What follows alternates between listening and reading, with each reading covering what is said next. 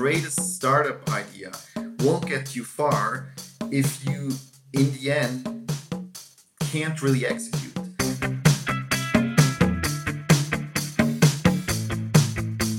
Welcome to the Swisspreneur Show, a podcast about startup stories and learnings from experienced entrepreneurs. Here's your host, Sylvan.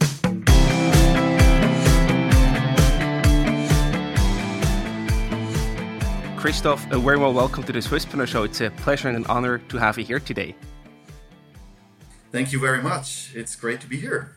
You are the co founder and CIO at Scandit, the leading technology platform for mobile computer vision and augmented reality solutions for enterprises.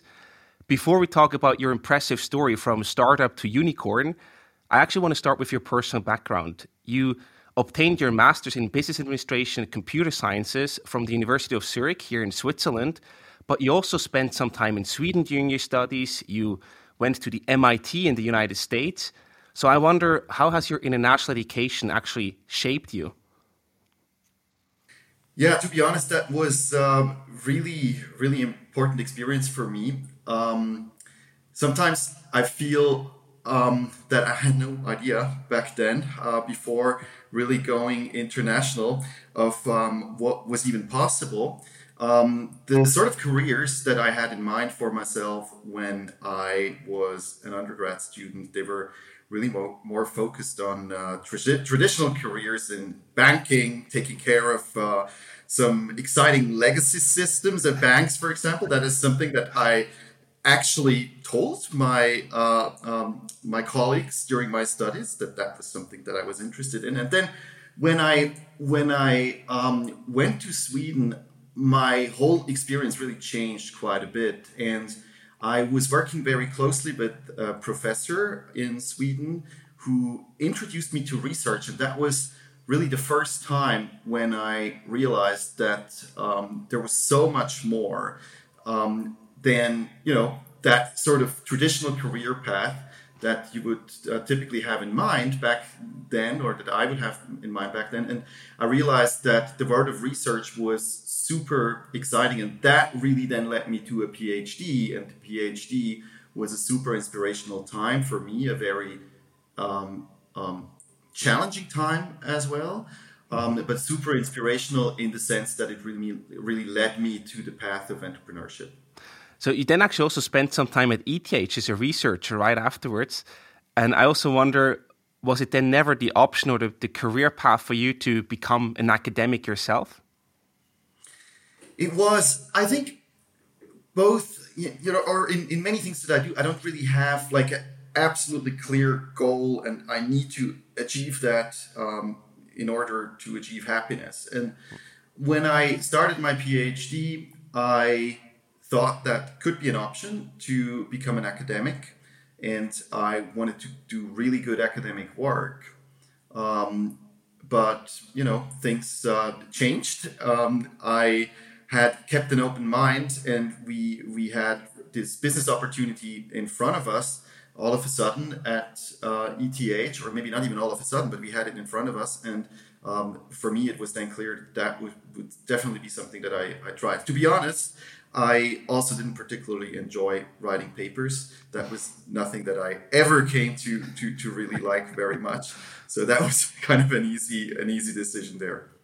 Was it then also during the the research part when you got in touch with entrepreneurship because you were working at the M Lab, right? A joint venture between ETH and and HSG, where you actually then also saw a breeding ground for startups. So please tell us a bit more how you actually then found your way from academics into the entrepreneurial world.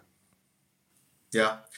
Um, the MLab was was one important factor for me to to join ETH Zurich and that particular research uh, group. Before ETH, I um, was very um, I, I, I was already very active, uh, kind of in uh, in industry. I started a, a business um, before Scandit um, when I when I was much much younger, and I was always enjoying work a lot. And for me, the university was not something that could really be the, the, the main um, the main topic in my life. The the, the um, I, I needed to actually uh, feel that I was doing something that would contribute immediate value to a problem that uh, was out there. And um, so when I was in Sweden, I was interested in um, research, but at the same time, I didn't really want to give up my standing or my my activities that I had in in, in business. And um, the M Lab was attractive because it combined relevant industry projects with uh, research.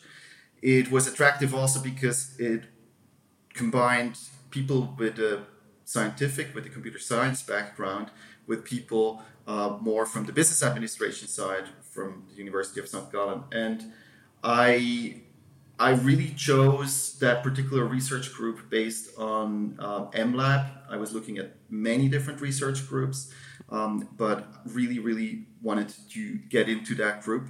And um, the exciting thing about MLab was that we had research projects with different players from Deutsche Telekom, T Systems to SAP to Nokia, NTT Docomo, uh, the Japanese um, carrier. And we were doing applied research for these companies to help them develop an understanding of strategic topics that were going to be important for their businesses. And that was fascinating. Um, we had exposure to really, um, you know, to, to, to topics that were going to become relevant a few years down the road, not stuff that was immediately relevant for these businesses. Mm-hmm. And of course, in in the time when mobile was really taking off, um, that was super inspirational and and led us to uh, look at multiple business ideas that um, we thought in the in the future could become relevant. What happened then when you were looking at these business ideas? Because eventually, then in 2009, you started your own company, Scandit, obviously.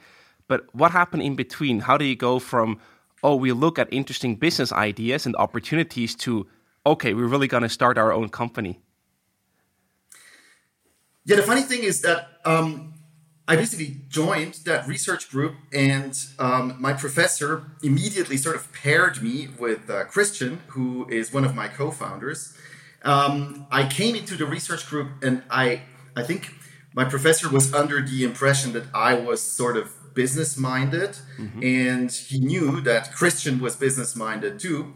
So he made us talk right away. And Christian and I did talk, and I remember it was I don't know the first or the second week at ETH when we um, ended up on the terrace of um, the the institute building.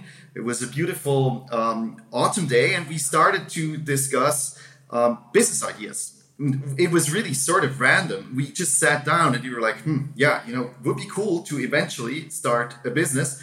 What what ideas have you had? What what opportunities do I see? And this was really very very random, and we went through so many iterations with different ideas.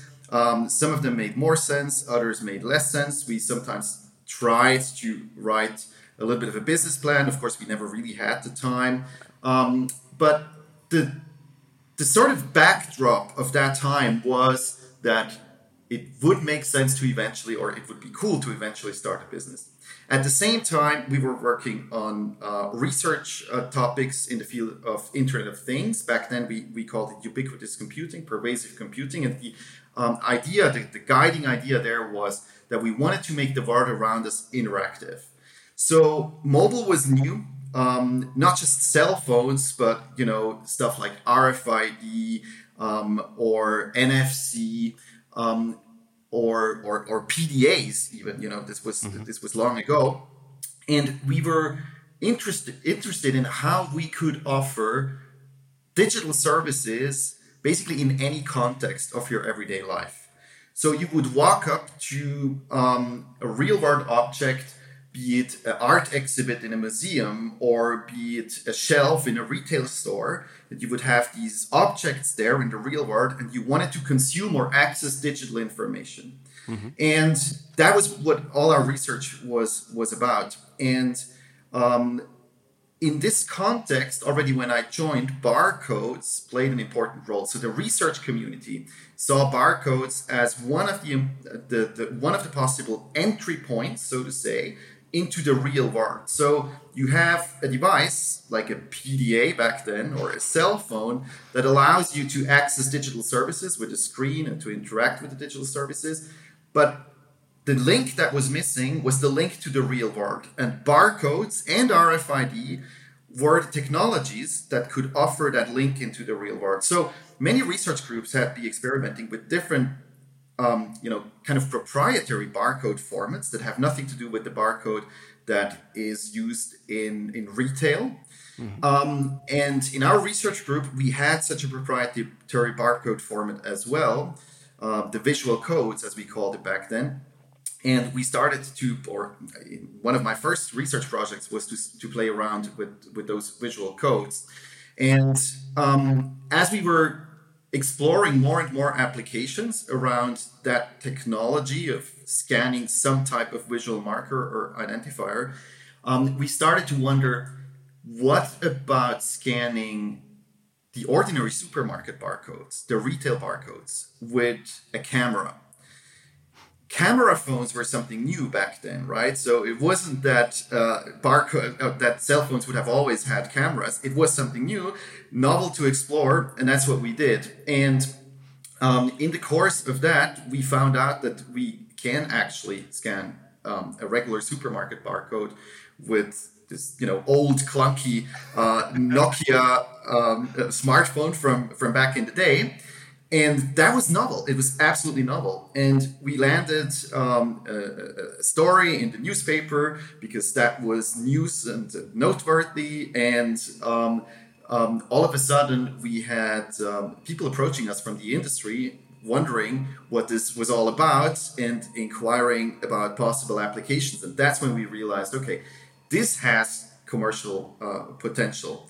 And um, from then on, it was still a, a, a, long journey to really bring this to the um, um, to the customers mm-hmm. because the stuff didn't really work initially. It was um, obviously research. It worked on a certain type of phone only with um, you know barcodes in perfect conditions. It worked only when the lighting was perfect it was a problem to even deploy the technology onto cell phones because back in the day you needed to connect um, your Nokia phone with a USB cable to your Windows laptop, install the Nokia PC suite on your Windows laptop, download the app, and so on. It was a totally different, um, different environment, and it was clear that there was potential, but it was also clear that the time was not really right yet because the practicalities just didn't work out. And so we continued with our research. We spoke to companies, industry partners, and um, I remember a visit to a Swiss retailer. Um, I don't remember exactly, it must have been the year 2007 or no before even. And we um, we really sensed that there was so much interest in this, and they were already um, you know dreaming of possible applications on, on, on the retail in, in the retail store. Um, but again, we could not get the technology into the hands of, um, of, of our customers potentially. Um, we still started to write business plans. We started to participate in um, uh, competitions such as Venture Lab, Venture mm-hmm. Kick. And um, what really changed things for us then was the availability of the iPhone. Because all of a sudden you had the concept, you had the notion of apps where you could just download an app. You didn't need a cable to deploy an app to uh, to the cell phone. And uh, when the iPhone was released, basically for us it was clear. Okay, now this this whole thing that has been bubbling for a long time, and it was clear for us that something was going to come out of this. This whole thing is now really going to happen, and that's that's basically when when when uh, things got really exciting it's crazy. So basically, we're a bit ahead of the time, but then the, the yes. technical development basically picked up speed, and then suddenly what you were trying to solve became possible thanks to the technological advancements, right? Exactly. We were dependent. So we had a technology, um, but we were dependent on another technology which had yet to become available. But then you were ideally positioned because you exactly knew the problem that you were solving. You had already talked to retailers, and you were just waiting for the solutions from a technological standpoint to be ready to deliver what you were looking for. Yeah, that sounds really cool. To be honest, it wasn't exactly like that. Um, I remember, I still remember, I think um, it was at one of the Venture Kick uh, competitions where where we pitched, and um, the feedback there was I still remember it was uh, Beat who said this. This is a technology looking for its applications, but what what really is the application? Yeah. And I think that was spot on because we were experimenting with so many applications. That was really also kind of the spirit that we had at ETH in that research group. We were looking at a ton of different applications mm-hmm. of, of barcode scanning. We had wild ideas. And when we decided that we were going to start Scandit as a company and try um, try um, a, a, business idea, we initially focused on um, price comparison because there were all of these different applications, and we we were torn between the idea of getting the technology into the platform, talking to Nokia, mm-hmm. and on the other hand, starting our own business, but which application to pick? Because barcode scanning, it can mean anything. So many possible applications. Is it allergy checks? Is it price comparison? Is it ethical shopping? Vegetarian, vegan products, whatnot. It, there's so many different applications. We were talking to the likes of Nokia, that was basically our initial, our very initial bet was that we wanted to get the technology into a mobile operating system uh, platform. Um, everyone was always interested, but I guess they were smart enough. The bigger uh, handset manufacturers were a little smarter than us because they were also wondering, like, what is then really the possible application? So this never led anywhere, and um, we were basically sitting there with all of these ideas of possible applications and in the end we just had to pick one and we picked price comparison because we saw that this is this was something that had a little bit of market traction there were others out there that were trying to um, offer this and we felt that we had a unique advantage to um, offer price comparison based on, on, on, barcodes, but with a better barcode scanning technology. So the essential step, the, the essential step of interacting with a real world product would be so much better with Scandit. Our user experience that we could, that we could offer would be superior, and that would then allow us to uh, capture the market for price comparison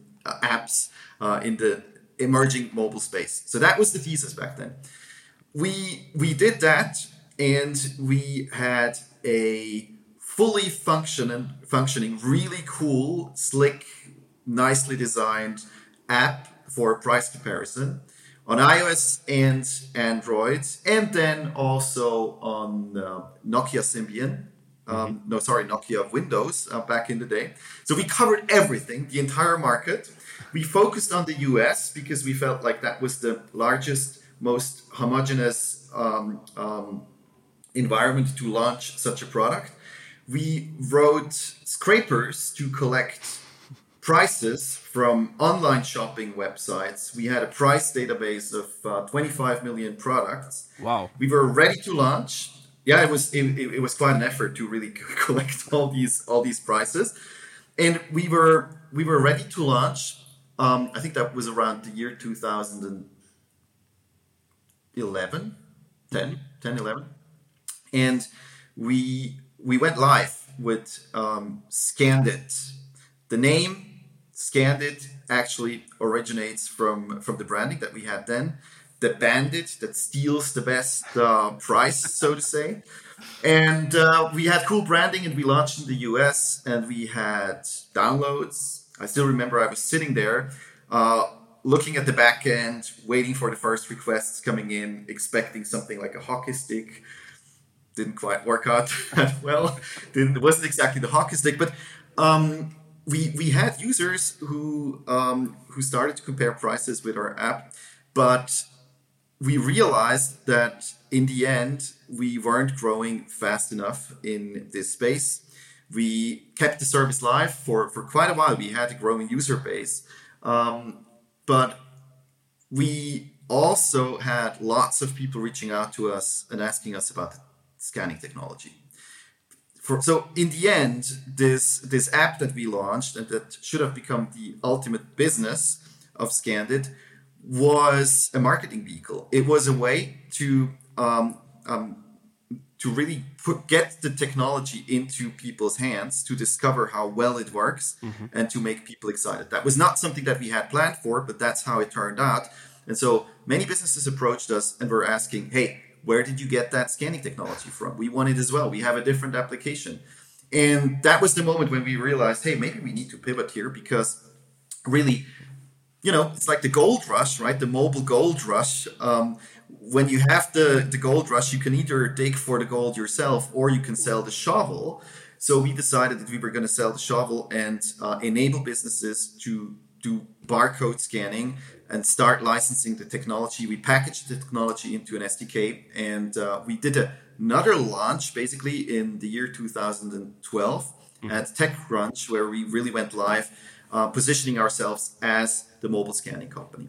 And then you can suddenly out of the blue, uh, you know, have the different use cases that you're mentioning because you just license your software, the, the scanning technology to the companies, right? Exactly. Great. Exactly. So along the way, you mentioned Christian. You you met at ETH. You also have a, a third co-founder, Samuel. How did you meet him, and how did he join the co-founding team?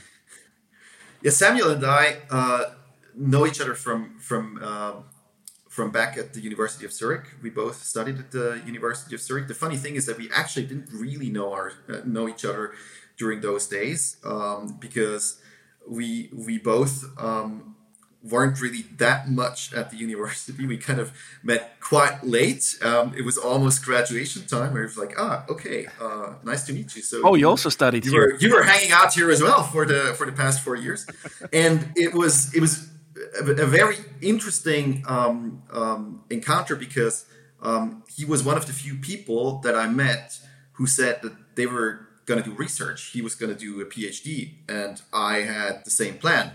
So that's why it was kind of um, obvious that we would stay in touch, and um, we we basically kept in touch during the times when we were doing our PhDs. He um, did it in a different group than I uh, did it, but you have similar pro- problems and challenges when you when you do your PhD. So we, um, we we kept in touch and basically developed a friendship during that time, which um, then of course also led to him hearing about all that barcode stuff that I was doing with Christian. And at some point he was done with his PhD and I knew that he was um, definitely interested in entrepreneurship. And mm-hmm. at some point, um, it was kind of obvious that um, I had to make the two of them meet. And uh, I think it was pretty pretty immediate that uh, there was a match, and uh, there we had our team. Amazing.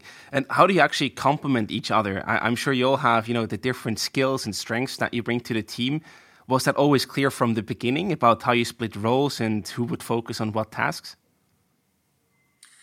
it changes a little bit. It changes a little bit over time. I think initially, um, it was not all that obvious. We were three dudes with the PhD in computer science.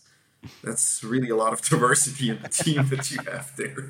And, um, and then we we also all of us had some type of business background as well, and it really was not clear who was going to do that, going to do what. Um, Christian, with his electrical engineering background, um, he knew more about signal processing um, than than Samuel and me. So that meant that for core barcode scanning technology, he was probably going to be the best fit. I knew about backend and web software development, scalable infrastructures. So I was going to be in a good position for for all the web development and the database stuff. And obviously, you needed coders, right? We needed to, to write that that software. So there you had your two team members that were going to write code, and it was kind of obvious who was going to write uh, uh, which which part of the code. Mm-hmm. And then we also needed needed a CEO. Samuel was Samuel was definitely um, the the one who was sort of most business minded. He he also um, obtained um, a, a, master's degree really in economics from from the University of Zurich. So that was also kind of a natural fit. Um, but this then changed over the years. At some point, um, we realized that we really needed um, someone who was looking after product strategy. We couldn't just all be coding, and product strategy would kind of naturally emerge. And then um, Christian um, offered to take over the position of um, VP product. Mm-hmm. And that's what he's still doing today. We decided to split the responsibilities. I was going to move more into engineering management, software development management. And uh, that's how I basically ended up with my, with my role. Initially, I was also doing some some COO stuff, and that was mostly um, you know motivated by my desire to also be involved with, um, with, with, business topics. I love that. Um, it was one of the motivations for me why I um, thought the entrepreneurial path was, was really exciting because I could often not really make up my mind. I'm interested in so many things, and I always found that challenging at the university to really decide, okay, I'm going to do computer science and nothing else. Mm-hmm. And the idea of joining a company and then just doing one thing was just not super appealing to me. And um, in entrepreneurship, you have to basically have your hands a little bit in all the different uh, topics. And that was super appealing to me. So that's why in the beginning, I was also doing um, a lot of work around, you know, um, legal topics and, uh, and, and, and other sort of COO type uh, issues, and and I enjoyed that a lot. Amazing. I also quickly want to talk about your customers. Before you said you're now selling the the shuffle instead of the gold itself. So do you have anything of like the typical Scandit customer today, and can talk a bit more about their use cases? Yeah. So our our main verticals today are in uh, retail and in transport and logistics. Your typical Scandit customer would be a retailer who is forward thinking and who wants to uh, create the best experience for their customers, to make processes for them as easy and smooth as possible, self checkout being an example. But a retailer who also wants to make their internal processes more efficient, save cost, and um, also make the experience for their employees smoother and uh, more more more pleasant. So that is the uh, typical typical customer. In terms of use cases, barcodes are everywhere. When you think of retail, you know, this ranges from inventory counts to more kind of uh, new use cases that that came up or were even accelerated now in in the pandemic that um, we we had recently.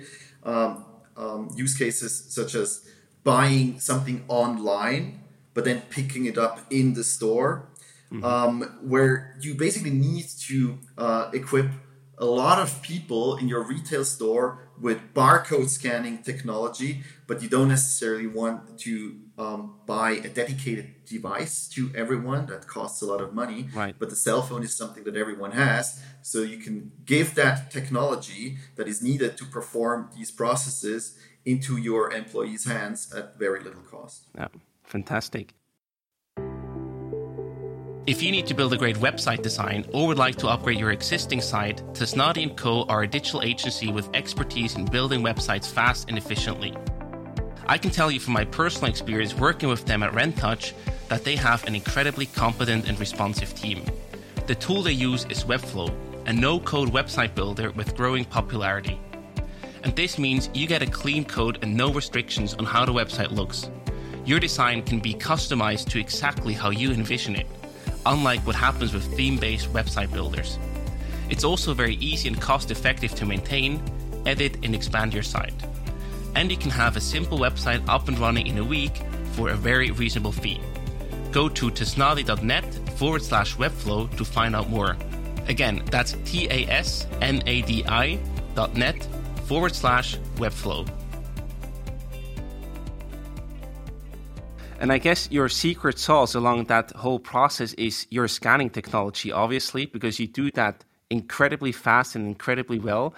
Can you talk a bit more about the details there? I know this is probably proprietary technology that you don't want to share too much about, but how are you actually able to scan the barcodes that quickly? Because that seems to be a game changer in the industry of what you're doing. It is. It is. The, the, the kind of first and most important thing to realize is that everything happens on the cell phone. So there is no cloud involved. Um, that's kind of obvious today, but you know, during the very early days, it would have been an option to mm-hmm. take a picture, upload it to the cloud, and process it there. That's nothing that we ever did. Right from the start, we did the entire image processing on the cell phone. That means, of course, that you have to use the constrained resources that you have on a cell phone as smart as possible. A cell phone doesn't have the same computing power that you have on your on your laptop.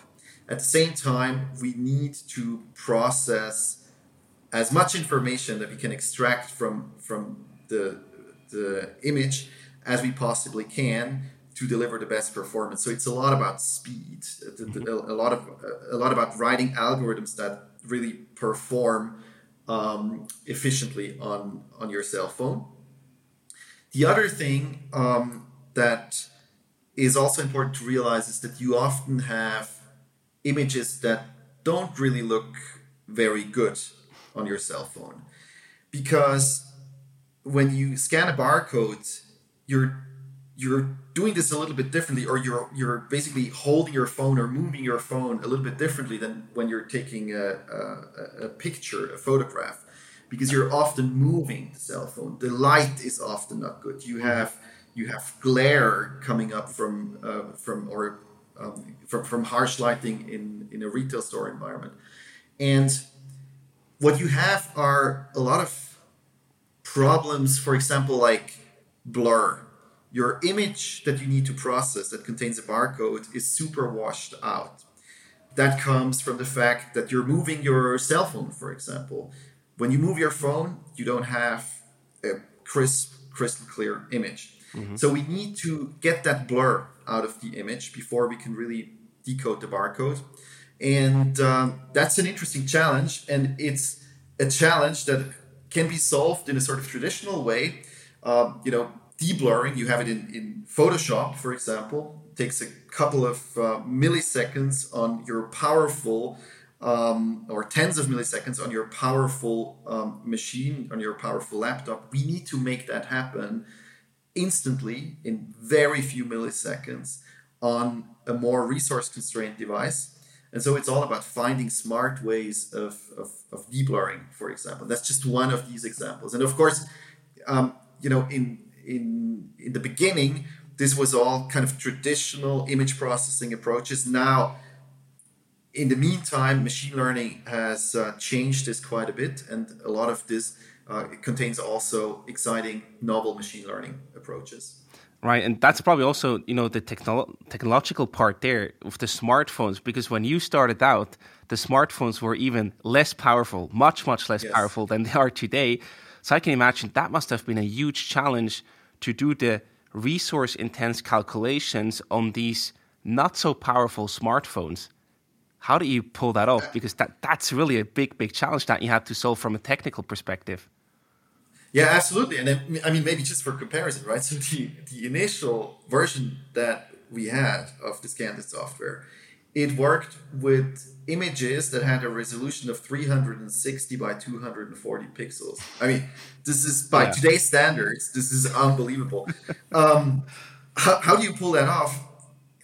In the end, it's engineering. Engineering is always working on a problem defining the problem, what really is your problem, what are potential approaches that can solve the problem, evaluating these approaches systematically, um, be honest about the results, compare the results carefully, select the, the best approach, rinse and repeat. That's engineering. And mm-hmm. in the end, I think we have been relatively disciplined in our engineering approach, um, and that has led to quite stable results and to a continuous path forward where we little by little improve the technology and um, eventually arrive um, at a level where we can say, yeah, this is really something that our our users and our customers uh, enjoy using. It's all about the usability in the end. But you make that sound almost easy. I, I mean, imagine for, from my perspective, from the outside perspective, without having the technical knowledge, this looks incredibly hard to do. And I think what you did is a fantastic job of engineering. So you make it almost like, yeah, we had this discipline, we did this and that, and then we had a good result. You make it almost sound easy, but I, I can imagine that was really hard and difficult to pull off, no? It is difficult to be disciplined. Yeah. That is true. I, I, don't know. Um, um, yeah, in the end, inspiration is one part, right? Inspiration yeah. gets you far. It's the same in engineering, but also, you know, with startups in general, right? The best idea, the greatest startup idea won't get you far if you, in the end, can't really execute.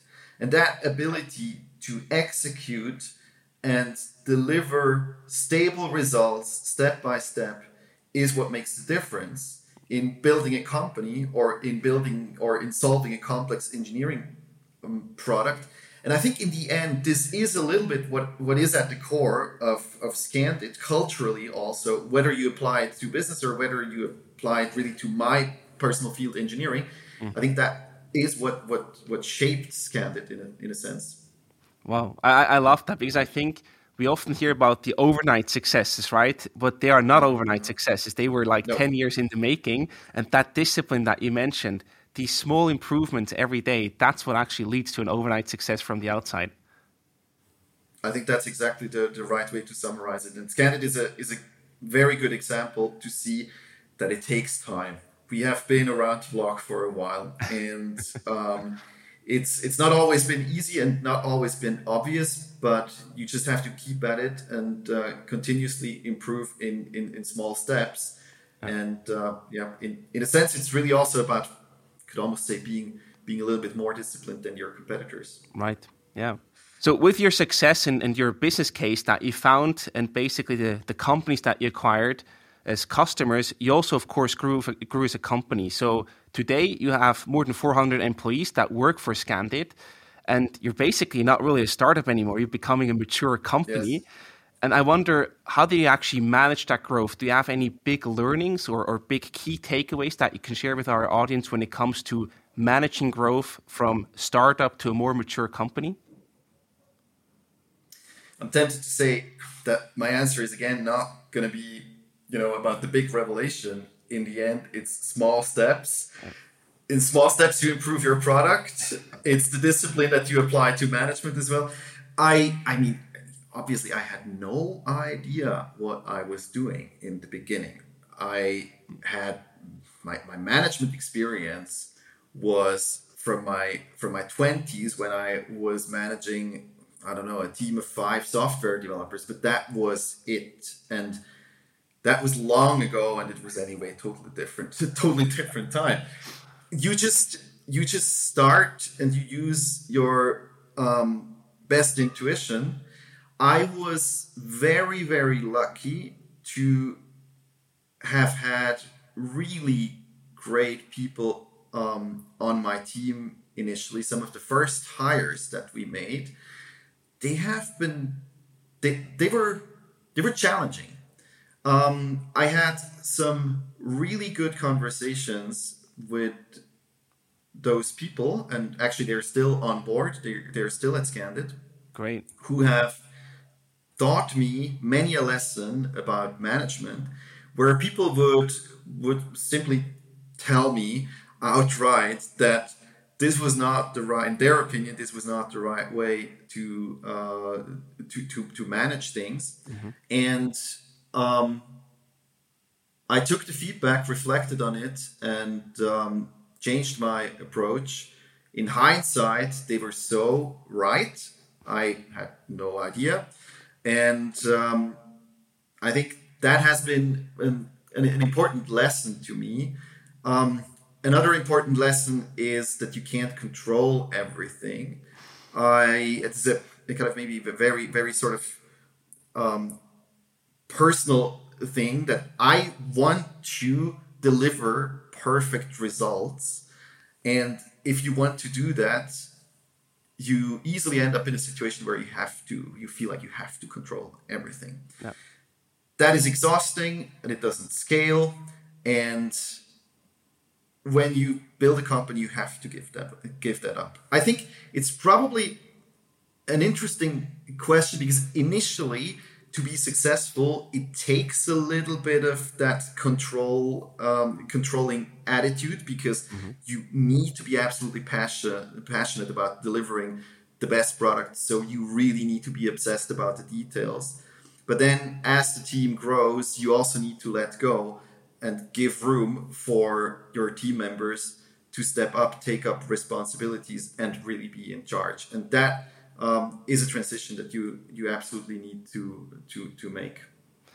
To me, it's in, to, to, me in management what has, what has always been important is to really empower people to take responsibility them, themselves, and mm-hmm. that's really for, for, me also today. That's one of the most um, important guiding thoughts when uh, when managing the team to not get in the way of people to try to um, be mindful of their time and let them do their work and not you know uh, schedule too many meetings for example but to, to, to really um, have faith in the team members that they will figure out what, what a good way to solve the, the, the problem is and to give them the freedom that they need to explore the right path right?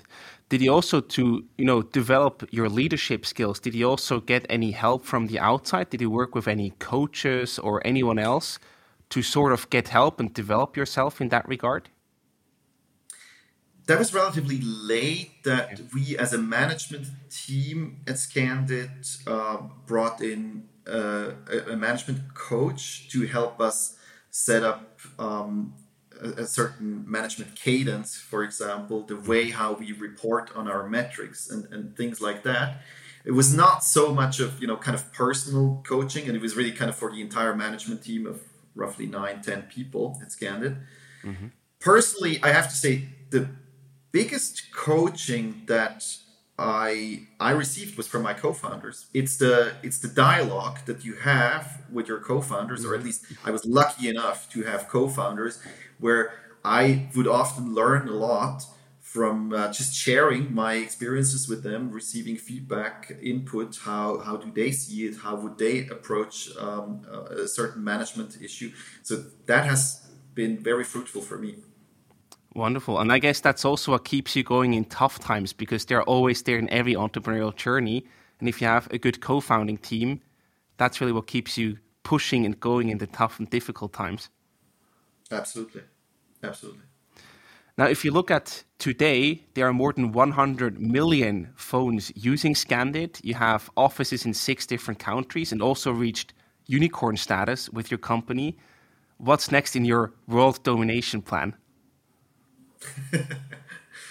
well, we're going to achieve world domination with uh, ShelfView, our latest product. At least world, world domination in retail. Let's maybe make it a little bit smaller. Sure. Um, Shelf, ShelfView is our our next um, um, product that we we launched earlier this year. Um, it is, is still an evolving product. The idea is that we want to offer retailers a platform that lets them better understand how their retail floors really look like. What products are out there? Are they labeled correctly? Are they placed in the right spot on the shelf? It's a big problem for retailers that they have um, products with, with wrong prices, for example. And what we really do there is that we are placing our computer vision technology, so not just the barcode uh, technology, but really also object detection, OCR technology. We use we use a combination of those approaches and we use um, um, robots, cleaning robots actually, and we piggyback on those cleaning robots that have cameras to develop an understanding of uh, the shop floor. You could almost say it's like Google Street View, um, but in real time, you know, with kind of ongoing updates because the cleaning robots right. they're used every night, uh, every night. Mm-hmm. So we have a real time understanding of what's going on the, on the shop floor, and based on that, we can offer these uh, services to retailers that will make them more um, efficient, but that will also allow them to launch new services for for the people who visit the store. You can think of you know navigating through uh, the retail aisles, for example. So that is the latest thing that we're developing, and um, of course, me being a techie. Um, I found that su- I, I, find that super exciting. There's a lot of really cool challenges in there. That sounds mind blowing. So cool, amazing. It is. It is. Yeah. Do you also have any IPO or exit plans? Probably you're already getting too expensive to get acquired one day. yeah. Well, you know, we'll have to see what the future brings for us. Um, of course, IPO is um, something that could potentially be an option for us. Um, we're we're looking at um, at primarily creating value for our customers. We believe that if we do that, we will be an attractive target for a potential acquisition or a potential um, IPO um, could be a cool IPO story as well. Um, of course, IPOs are exciting because you retain your identity as a company, and um, you know we really need to focus on creating customer value because that will make us successful economically, and with that success, um, all the options will be on the table. Very exciting future ahead of you for sure what are your plans personally? Do you plan to, you know, stay in your role because you have again many more technologies and use cases to build, or do you also have other plans to, for example, focus more on investing in startups or doing something differently? I mean, it's it's it's the old saying, but you're really attached to your company. Yeah. you know, you you started with three guys. Now we're approaching 500 people, and um, it's been a long time, and Scandit is dear to me, so I'm not going anywhere. I'm also really happy in the role that I have um, today. Um, of course, there's a lot of cool engineering challenges ahead of me. I can still learn a lot. The team is still growing, and um, the challenges ahead will be slightly different, right? Kind of being uh, more more on the growth and, and management side. Um, I'll continue doing this for as long as I can create value, hopefully. Who knows? At some point, there might be someone else who um, does a better job at this. This is the this is how it goes, right? Um, when when you build uh, companies, but I'm I'm perfectly happy where I am, and I'm uh, looking forward to, to to facing these challenges. Amazing. Christof, to wrap up today's episode, we also have prepared some rapid fire questions for you. So I'm going to either give you a choice between different options or a short question, and you have to answer in one sentence. You ready? All right. Where do you go to think? To the forest on Uetliberg. Oh, nice. Software or hardware? I think that's a clear one. Software. 100%. How many hours of sleep did you get last night? Ooh, um, uh, just shy of five hours. VC money or bootstrapping? Next time, VC money. We bootstrapped it a little bit too long last time. Got it. And the last one, product or sales? Product. Perfect. Christof, thank you so much for coming on the show. It's really impressive what you've built with Scandit, and we are super excited to see what the future brings for you. And maybe, who knows, we have a Swiss startup IPO soon. All the best and lots of success. Thanks so much for having me, Silvan. We hope you enjoyed today's show. This episode was produced in cooperation with the ETH Entrepreneur Club, a student organization which aims to inspire, educate, and empower the next generation of entrepreneurs. The ETH Entrepreneur Club holds more than 40 events every year resulting in an impressive alumni list of successful startups. If you want to keep up with their busy agenda, make sure to give them a follow on social media.